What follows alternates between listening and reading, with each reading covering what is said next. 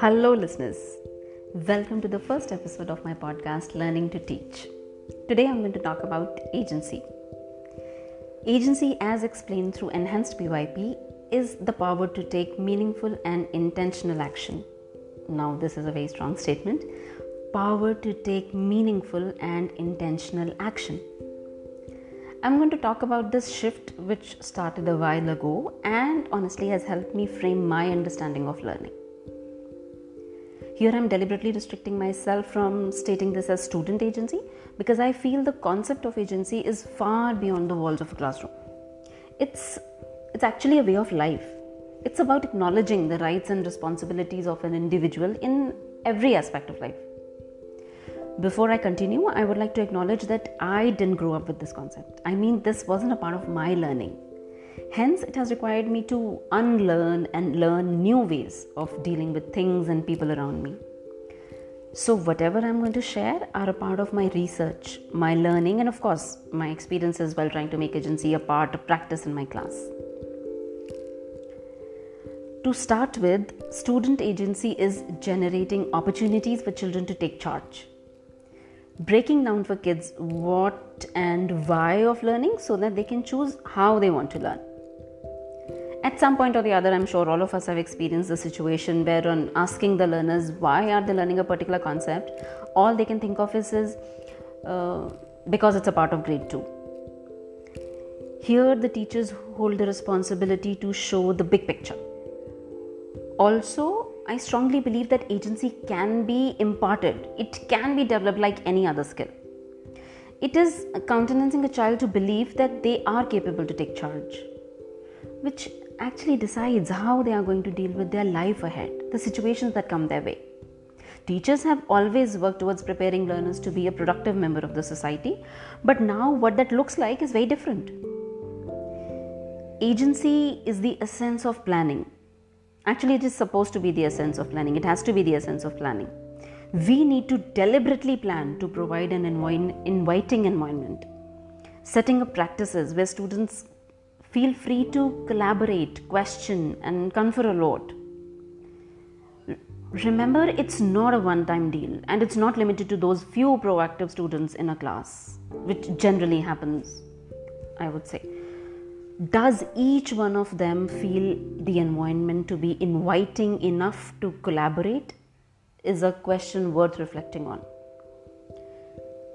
I can't clearly remember where i read or heard that if you really want to gauge how engaged your students are in your class you might want to think would they like to be in my class if they didn't have to if they were not supposed to of course you want them to say yes without a doubt. But even if the answer is against your expectations, don't get disheartened. Just a few tweaks and you are there. You can actually start with as simple as flexible seating arrangement, a choice to express, allowing them to choose how they want to learn. Their choices actually help you understand your learners better because these choices depend upon the skills they have and the kind of personalities they are. The core of student agency is to let them explore and ask, letting them reflect on their own learning without you having to be the bad guy to point out the areas they need to work on. This ability to make decisions, you know, triggers the interest and motivation. It empowers students to influence their own path when students take initiative, they are actually enhancing their cognitive ability to be a leader, which, trust me, ensures that every student proactively responds to the learning engagement. It's more about the process than the product. Students are so motivated to think critically as opposed to simply fact finding. Agency, it's very, very significant that you have a relationship with your learners. Agency cannot be given without having that relationship. To initiate an agentive classroom, it's important to assure the students that they are being heard. Then helping them understand their learning styles and giving them the ownership over whatever they are interested in, of course, within the framework of the curriculum. Having said that, we can't even deny that future is ambiguous. We need to have flexible flexibility in our thinking and being responsive I could closely resonate with the idea I read on the internet. Teachers must deprivatize education for the students to own it. We need to accept ourselves as coaches and facilitators and open the classroom to the students.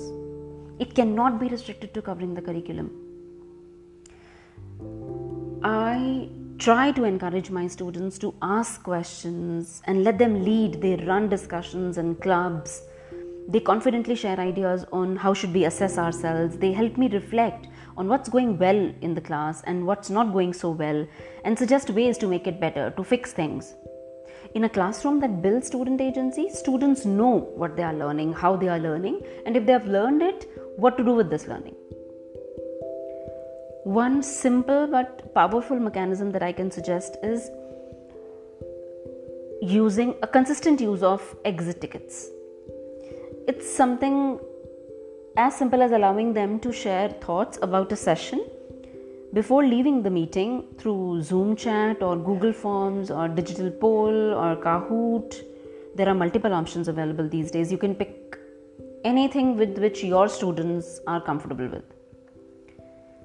I remember my step towards encouraging student voice was by providing them option for sharing their knowledge of the concept, the content, and gradually moving towards building the skills to not only choose from a set of options but being an active member to co create them.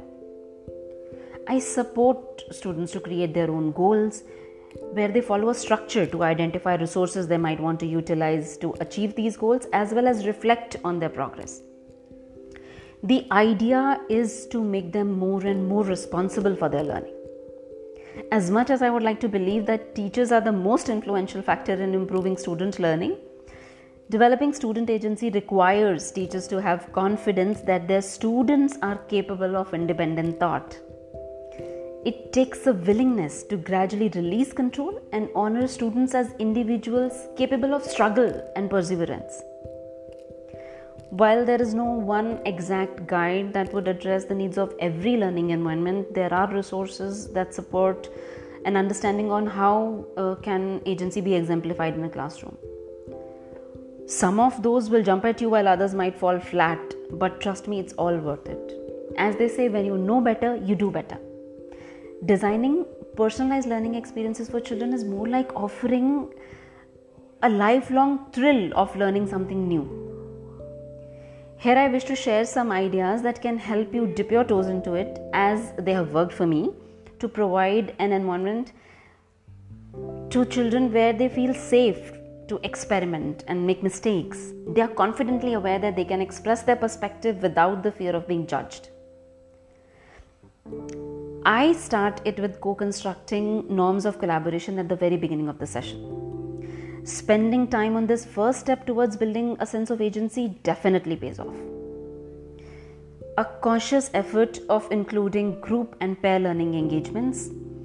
This actually takes us back to the idea of building relationships, dynamics within the classroom, as it acts as a base to collaboration, providing them with learning engagements which have multiple entry points so that students can collaborate and come to a consensus how to approach it. For example, while learning about plants, they can choose the way they want to research based on their learning styles by talking to an expert or by reading articles or by watching videos. They can further make a choice on how would they like to record their findings, creating a piece of informational writing with subtopics or listing significant points using a graphic organizer or creating a sketch note. Lastly, where and how will they apply what they have learned? Finally leading to reflection if the choices made were appropriate and have worked well for them or they need to rethink. Modeling to disagree respectfully. This is something teacher has to take charge of